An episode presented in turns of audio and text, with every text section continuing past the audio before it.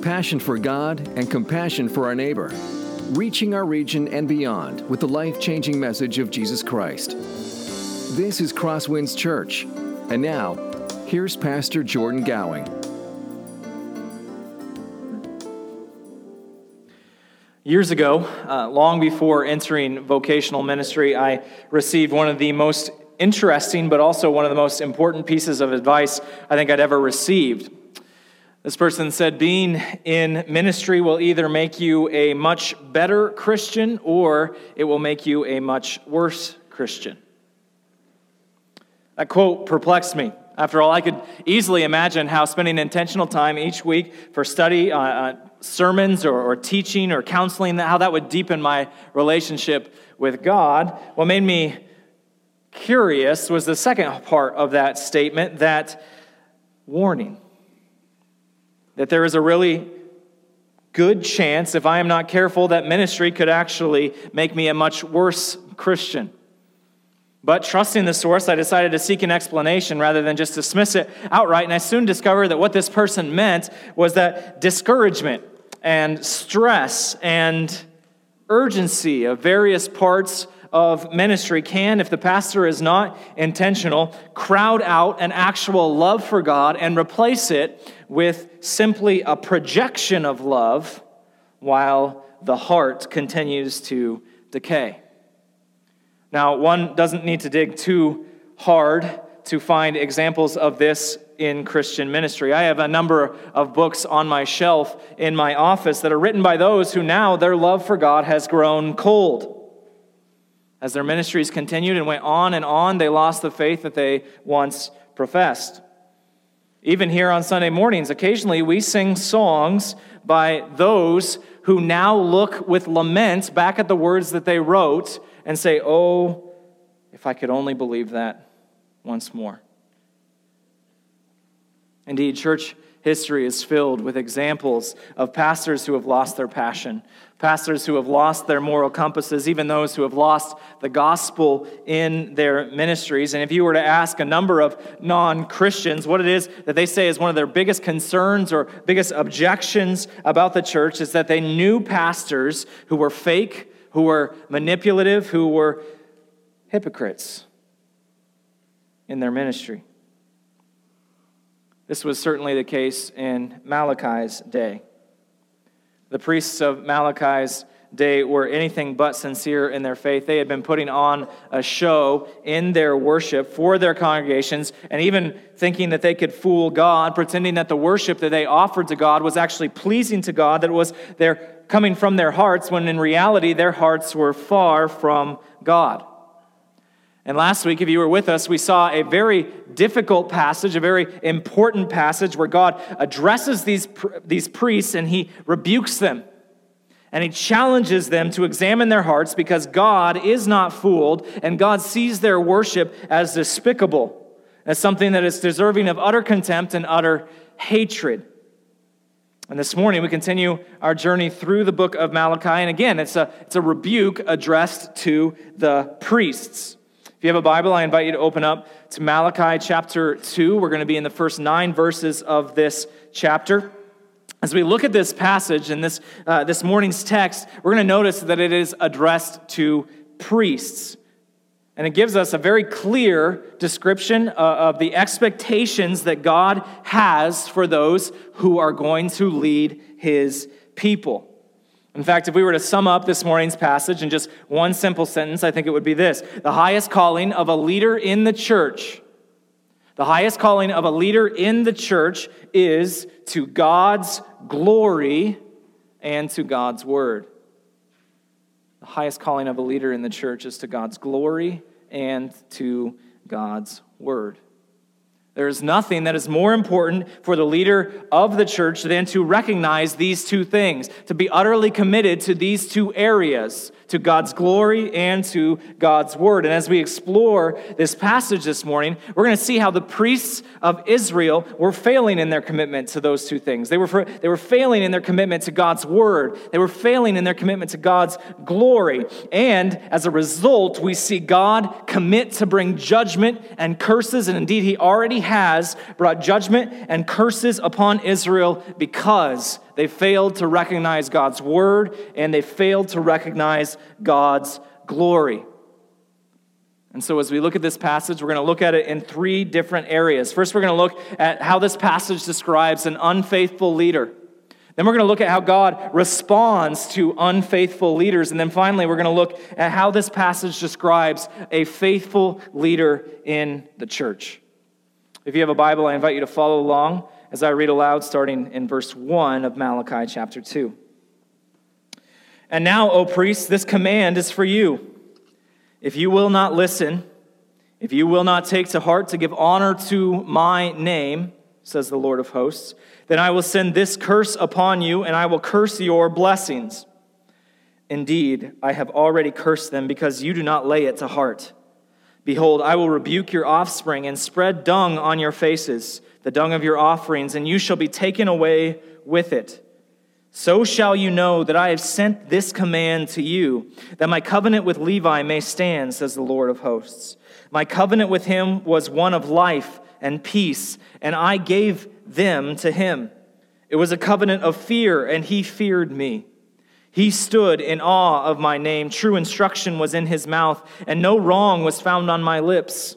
He walked with me in peace and uprightness, and he turned many from iniquity. For the lips of a priest shall guard knowledge, and people shall seek instruction from his mouth, for he is the messenger of the Lord of hosts.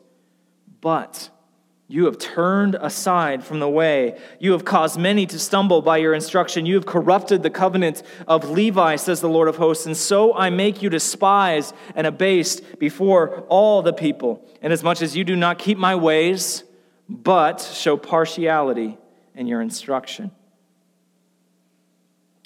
As we see from this passage, the focus here is on priests and on their failure. Now, if you were with us last week as we looked at this passage, we, we saw that last week, even though it was a passage that was addressed to priests, we, we talked about how it was applicable to all of us. Last week, the focus was on the priests and their role in worship. And by extension, all of us serve as priests because all of us worship God. It's a passage that is relevant for all of us, not just for those who are in leadership. But this morning, we're looking at a passage that is again addressed to priests, but I'm saying it's primarily just focused on those who are leaders in the church. And you may be saying, why? What's the difference here in the application? Well, the answer is found in verse 7.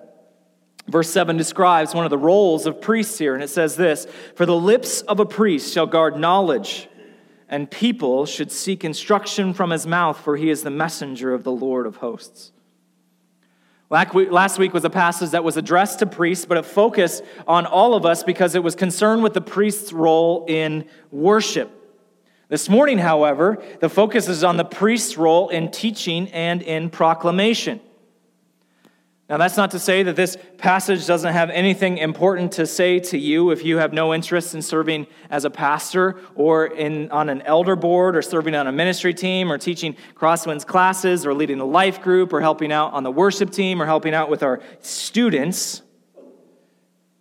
In fact, this is a very important passage for each of us, regardless of what God has called us to in the church. There are a few reasons why I think this passage is so important for us this morning. First, the truths in this passage apply to each of us in our Christian witness outside the church. Many of the things, in fact, most of the things that are mentioned here about the pastor or the leader in the church are not just concerned with those in the church, but are applicable to each of us in our Christian witness outside of the church. So the call to be utterly committed to God's glory, the call to be utterly committed to God's word is something that each of us can apply to our lives when we live out our lives each and every day. Second, there is a reality that there is a, a surplus of, of Christian teaching available to us because of technology. The internet, podcasts, videos, more, all of these things make uh, the world at our fingertips. And hopefully, by studying this passage, we will see with increasing discernment that if we decide to listen to sermons or watch videos or read books by those outside the church, we will be more prepared. Third, many of us have family members that live far away. And hearing these words can give us wisdom and discernment on how to counsel our children or our siblings or even our parents in the search for a church that is committed to God's word. And finally, perhaps the most important, these words give us the right categories for prayer as well as for accountability for your pastors and other church leaders. These words can guide you in how to properly pray for your leaders, and as well as how to properly see if they are doing an effective job, if they are fulfilling their calling as leaders well. Hopefully, by studying this passage, we can see what matters most to God from pastors, from leaders, and we can be intentional in praying for them, as well as discerning the presence of those things or the lack thereof in their lives and in their ministries.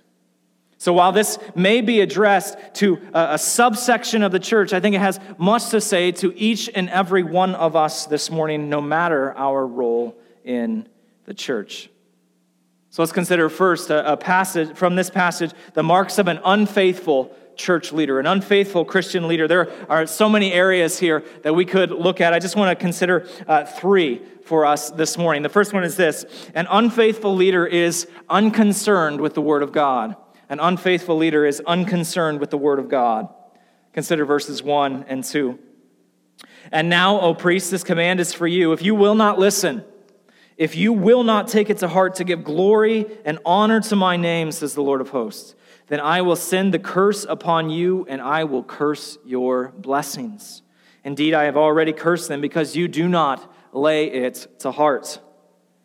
The priests in Malachi's day were unconcerned with God's word. That's why Malachi starts by saying, And now, O priests, this is my command for you. If you will not listen, God had spoken to the priests through the scriptures, and yet they had ignored him. The book of Deuteronomy is a warning for the people of Israel, saying that if the people of Israel forsake the Lord their God, then they will face curses. And the priests ignored those warnings and instead continued to merely offer up to God vain worship, just going through the motions of their priestly duty. Verse 2 tells us that if the priests continue to not listen, if they continue to just go through the motions, then they will face, uh, then they will face even more severe judgment from God because they will not repent. You see, the unfaithful Christian leader is unconcerned with the Word of God on a personal level. God is addressing this specifically to them, saying, If you will not repent, this is the result that will happen to you. And the unfaithful leader doesn't really care, doesn't apply God's word on a personal level. He doesn't, uh, he doesn't reform his life to be in step with the commands of the Bible. But this passage also tells us that this is not just a personal neglect of God's word. This passage also tells us that there was a public neglect of God's word as well. Consider verse 8. But you have turned aside from the way. You have caused many to stumble by your instruction. You have corrupted the covenant of Levi, says the Lord of hosts. The priests here in, in Malachi's day were causing many people to stumble by their instruction. They were not teaching the Bible. Verse 7, we'll look at this verse in a little bit. Verse 7 tells us that God has appointed these people as messengers.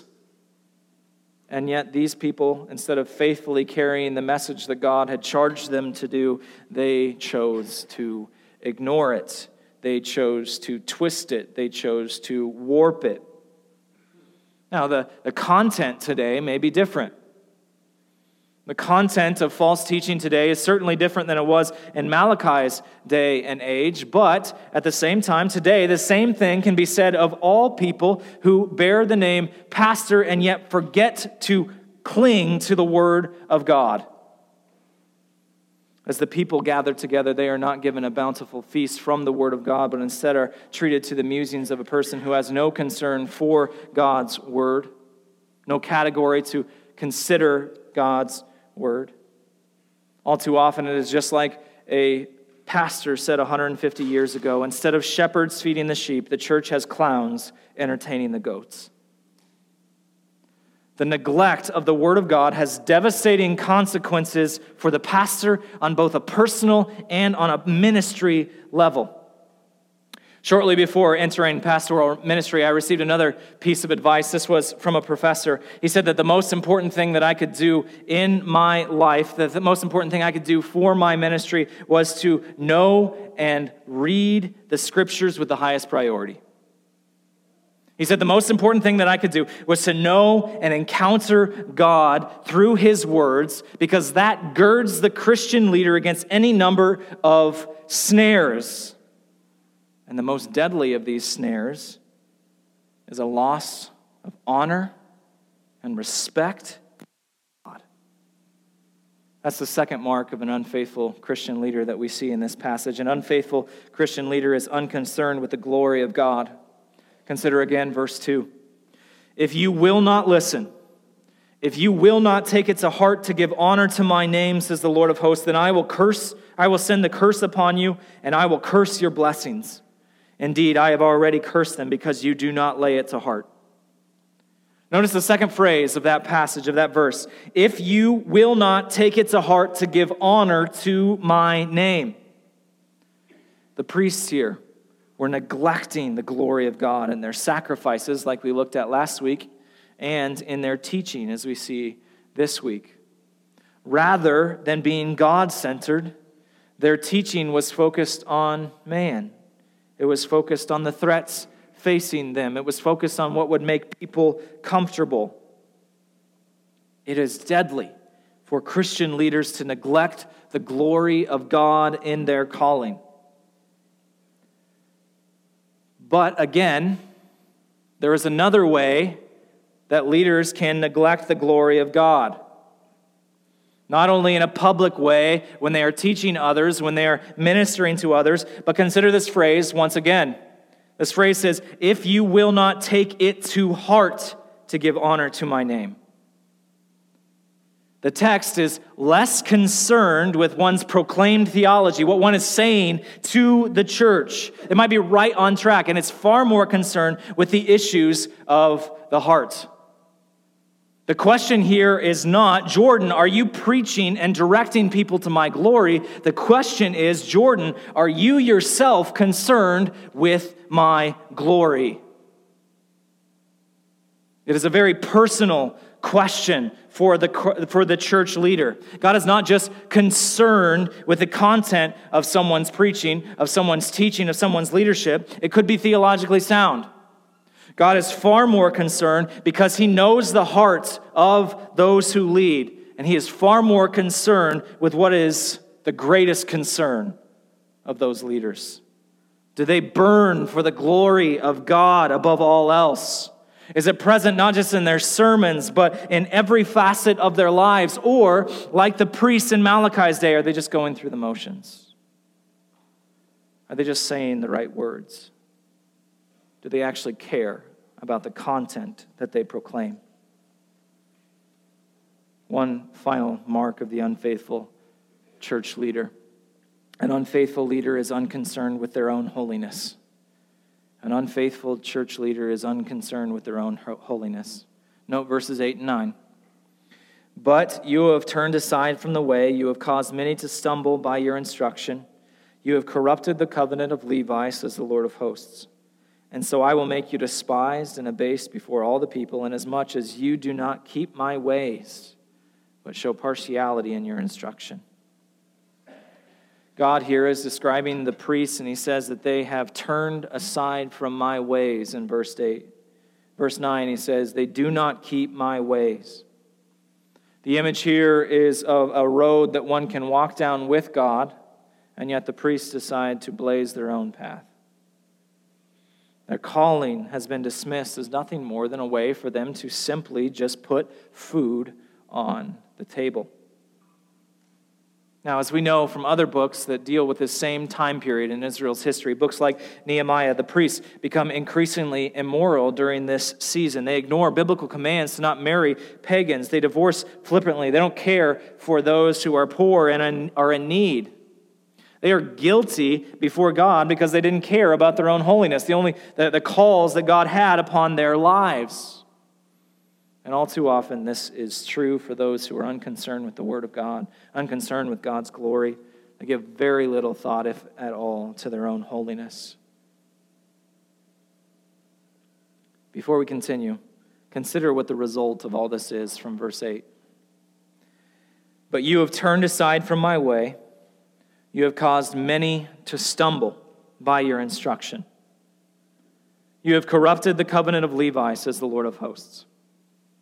Through their lives, and specifically through their teaching, these people, these priests, are leading many astray. This is the enormous responsibility of a spiritual leader. Spiritual leaders are not just considered responsible for their own souls before God, but they're also considered responsible for all those souls that God entrusts into their care. Here in this passage, God's anger burns white hot toward the priests because they are not just shipwrecking their own faiths, they're also bringing others down with them. Jesus says in the Gospels, Whoever causes one of these little ones who believe in me to sin, it would be better for him if a great millstone were hung around his neck and he were thrown into the sea. Those who are in a position of leadership in the church whether they're a pastor, an elder, a ministry leader, a teacher, a worship leader, a life group leader, and on and on, they should consider seriously the warning of this passage.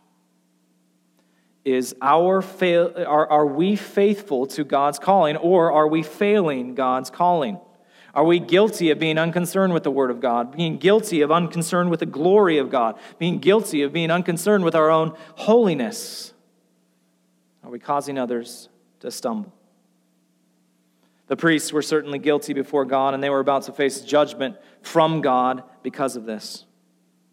Indeed, this passage tells us that the attitude that God has toward the priests is severe. I think the only real way to describe it is controlled fury. God is completely in control of his anger, and yet he is furious toward those priests who are dishonoring him and those who are leading people astray. And so in this passage, he lists three ways how God responds to those who are unfaithful in their calling of Christian leadership. First is this God says, if they will not repent, God will curse the work of their hands. God will curse the work of their hands. Look at verse 2. If you will not listen, if you will not take it to heart to give honor to my name, says the Lord of hosts, then I will send curses upon you, and I will curse your blessing. Indeed, I have already cursed them because you do not lay it to heart. Notice the mention of curse here. He says, I will send the curse upon you, and I will curse your blessings. Now, one of the responsibilities of the priests in the Old Testament was to pronounce a blessing upon the people when they would offer a sacrifice. If you grew up in a traditional church, you're likely familiar with this, uh, with this blessing, with the wording of this blessing. It's from Numbers chapter 6. The Lord bless you and keep you. The Lord make his face to shine upon you and be gracious to you. The Lord lift up his countenance upon you and give you peace. Day after day, week after week, month after month, year after year, the priests would say those words and they didn't believe a word of it. And so, what God says here says, if you continue doing this, if you continue in unrepentance, I'm going to turn these useless blessings on their head. I'm going to take those blessings and I'm going to make them curses. I am not going to bless the people. I'm not going to keep the people. I'm not going to make my face shine upon the people. I'm not going to be gracious to the people. I'm not going to gaze upon them with favor. I'm not going to give them peace all the labors of your hands, all your land, all your family, all the covenant itself, these things are going to disappear. The work of your hands would vanish because of their unrepentance.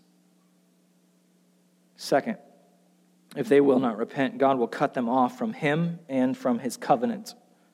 If they will not repent, God will cut them off from him and from his covenant. Verse 3 Behold, I will rebuke your offspring and spread dung on your faces, the dung of your offerings, and you shall be taken away with it.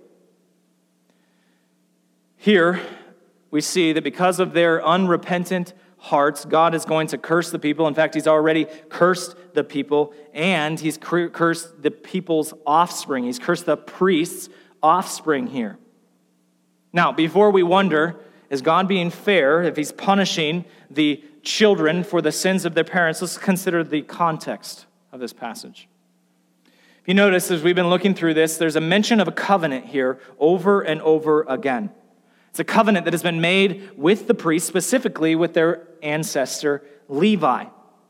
Now, this covenant isn't mentioned very often in the Old Testament. It's only mentioned a handful of times. One of those places tells us that this covenant is going to be a perpetual priesthood because the line of Levi, specifically the line of Phineas, a faithful priest, was honoring to God. Numbers chapter 25 tells us this Therefore say, Behold, I give to him, being Phineas, my covenant of peace, and I shall be to him and to his descendants after him a covenant of perpetual priesthood, because he was jealous for his God and made atonement for the people of Israel. Notice that text tells us that this covenant with the priests was perpetual, but it wasn't necessarily everlasting. In Malachi's day, we have this threat that God levels against the offspring of the priests, and it's not an injustice on God's part. It is instead a statement that if the priests don't repent, if they don't take seriously their calling from God, then God is going to remove the priesthood from them. Their descendants will no longer be priests before Him. Imagine the severity of this declaration if you can't respect your calling then I'm going to rip it out of your hands, and I'm going to rip it out of the hands of your children as well. This is emphasized by the graphic imagery that you may have noticed in the rest of verse 3. When offering sacrifices, there were specific regulations on what you were supposed to do with certain body parts, certain parts of the animal that you were sacrificing. You were to take those parts of the animal, the, the refuse of the animal, outside of the camp, and you were just supposed to dispose it there as a way to not disgrace God. And the priests apparently didn't care. They didn't care. They were too lazy to bring this stuff out of the camp. And so instead, they continued to just offer feces on the altar to God. The rest of the animals being offered, well, let's just offer this up as well. They didn't care about God's holiness. And God is furious in response. He says, If you do not repent, I'm going to shove your faces in the feces. That will show how you are disgracing me. Being covered with that will show how every, show everyone how God views them as disgraceful, as disgusting, as defiled. They were supposed to take those parts of the animal out of the camp away from the offering. But since they refused, God says, I will take you away instead. I'm going to cut you out from the covenant of the priesthood that I've given to you because of your evil. Now, before we continue, I want to just pause. If you've ever been hurt in the past by pastoral failure, you ever experienced issues of hypocrisy, of, of worldliness, of emptiness from pastors in the past? And it's caused you to become so jaded toward God, toward the church, you even begin to question the faith. The words of God here in verse 3 are very, very clear. God hates the, the hypocrisy of church leaders 10,000 times more than any of us could. God deeply cares for his covenant. God deeply cares for his people. And God says if they do not repent, they will repay their evil. God will cut them off from his covenant. So don't let them drag you down with them. Don't let them abandon your faith. Don't let them lead you astray because God cares far too much for you. God cares far too much for his church and for his people for that to happen. God says, I'm going to cut them out of the covenant. One final response here to unfaithful church leaders if they will not repent, God will make them despised among all people. God will make them despised among all people. Notice verse 9, the very end of this section. And so I make, uh, so I make despised and abase before all the people, inasmuch as you do not keep my ways, but show partiality to your instruction. The irony of this verse is that the people are limiting what they're teaching. They're refusing to remain faithful to God and to His Word because they wanted to stay on the good side of certain people in the congregation. They knew certain people would be offended if they said certain things, and so they just ignored those parts of the Bible. And yet, God says that they're going to be despised by everyone anyway. Because of their commitment to love people more than God, God is going to make them despised by everyone. God takes the failure of his leaders very seriously, and he will do anything to get them to repent. But even more so, he will do anything to protect his church, to protect his people, and to protect his glory, as we see in these verses. Now, thankfully, this passage isn't just one of doom and gloom. In the midst of it, there is this focus right in the center a picture is painted of a faithful Christian leader, a faithful priest. Let's consider three marks of faithfulness from these verses. First, a faithful leader stands in awe of God. They stand in awe of God. Consider verse 5. My covenant with him was one of life and peace, and I gave them to him. It was a covenant of fear, and he feared me. He stood in awe of my name. God is speaking of a faithful priest in ages past when he describes this covenant that God has with this priest. He says this priest uh, honored God above all else because he was reverently fearful of God. He had an awe in God. And I think if we were to boil down the hearts of all Christian ministry that is faithful to God, it is primarily an awe in God. It is a holy fear, it is a reverent fear for the King of all creation who has humbled himself to become a part of that creation in order to save us. G.K. Chesterton was an English poet in the 1900s, and he said, The world will never starve from lack of wonders, but only from a lack of wonder. The world will never starve from a lack of wonders, only from a lack of wonder. All creation, let alone all scripture, is filled with countless examples of God's glory, filled with countless examples that are meant to inspire awe in each and every one of us. And yet, passion can wane, wonder can fade, and though life around us is no less wonderful, the truths of Scripture are no less wonderful, they can inspire less wonder. Albert Einstein famously said, He who can no longer pause and stand wrapped in awe is as good as dead. His eyes are closed. To lose awe to lose holy fear in God is deadly. And so, the first mark of a faithful pastor, a faithful leader here, according to Malachi, is to focus our rapt attention on the glory of God. Second, a faithful leader is committed to faithful teaching. Notice verses 6 and 7. True instruction was in his mouth, and no wrong was found on his lips. He walked with me in peace and uprightness, and he turned many from iniquity. For the lips of a priest should guard knowledge, and the people should seek instruction from his mouth, for he is the messenger of the Lord of hosts. Why is it that God is so pleased with the faithful ministry of this priest? It's because he remains faithful to the message, he remains faithful to his word. The priest here is considered a messenger, and as a messenger, they are called to remain faithful to the message that they are given. Imagine the confusion, the frustration that we would have if we could not depend on our postal system to deliver our mail unaltered. Could we really trust the bill? Could we really trust that Aunt Jenny wrote that letter? Could we really trust that this important notice from the city was real? All of it would no longer be trustworthy.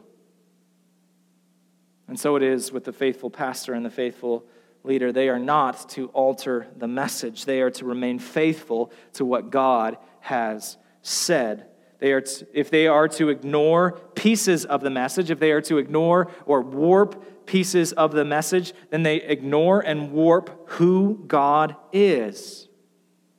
No wonder God wants and desires faithful messengers, people who are faithful to his word.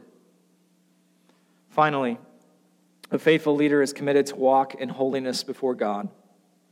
A faithful leader is committed to walk in holiness before God. Notice again, verse 6. True instruction was in his mouth, and no wrong was found on his lips. He walked with me in peace and uprightness, and he turned many from iniquity. Robert Murray M'Cheyne was a famous Scottish preacher who died at a young age, and he is famous for saying this The greatest need of my people is my personal holiness. The greatest need of my people is my personal holiness. Now, M'Cheyne didn't say that from a position of pride, but instead as a recognition that the integrity of the message depends upon the integrity of the messenger. If no one can trust the messenger, why should the message itself be trusted. So the leader must be committed to grow in holiness. They must be committed to continually examine their hearts and lives to see if there is any, unhealthy love or reliance on food or on drink or on television, the praise of others, the desire to please others, the avoidance of difficult conversations, and more and more and more. All Christians are called to this, but especially the leader. Verse 6 tells us why. A faithful leader causes many to turn from iniquity. Causes many to turn from iniquity. Just as an unfaithful leader paves a road to destruction that many will follow, the good news is that a faithful pastor, a faithful leader, a faithful teacher can be used by God to turn many, to lead others to repentance to leave behind the way of iniquity. This is the incredible challenge and yet also the incredible grace of Christian ministry. This is why James says, Not many of you should become teachers. It's because God has high expectations for those who serve Him, for those who would serve as His messengers. And yet he is also pleased to faithfully bolster and grow the church in holiness through their faithfulness. The calling is high, the cost is high, but the glory that awaits those who are faithful is far higher. The highest calling of a leader in the church is to God's glory and to God's word. If you have been hurt by a leader in the past. Whether it was a pastor, just a, another leader in the church, if you've been personally hurt by those who don't take seriously God's word, God's glory, God's call to holiness, perhaps they treated it in a trivial manner, something that was unimportant. If you find yourself in that place, remember the words of this passage. God takes seriously such crimes against his holiness, against his glory, that God will not be mocked. Do not let the failure of others lead you astray from the goodness of God. And for others of you, perhaps you are in positions of leadership in the church, and as you look at this passage, you think, wow, that calling is way too hard for me. It's way too high for me. Who do I turn my resignation into? As you examine your heart, as you examine your commitment to awe, to, your glo- to the glory of God, as you examine your commitment to the Word of God, to your own calling of holiness, you might find that you are guilty of unfaithfulness. I look at my life and, I, and, and, and it's true of me.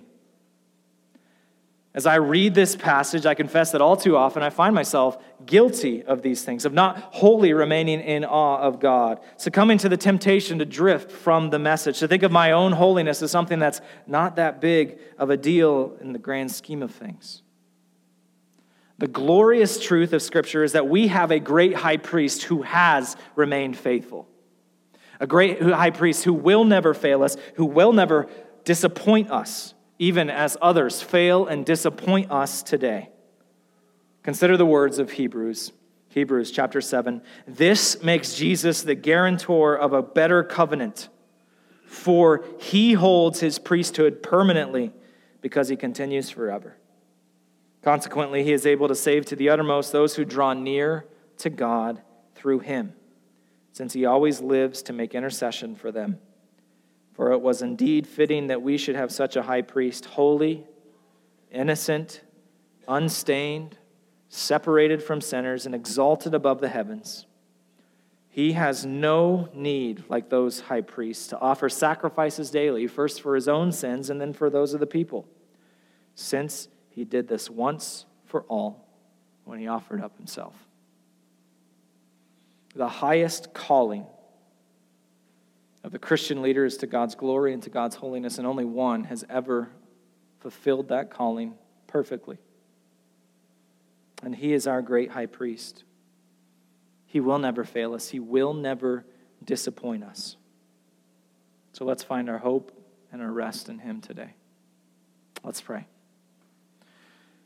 Lord, we stand humbled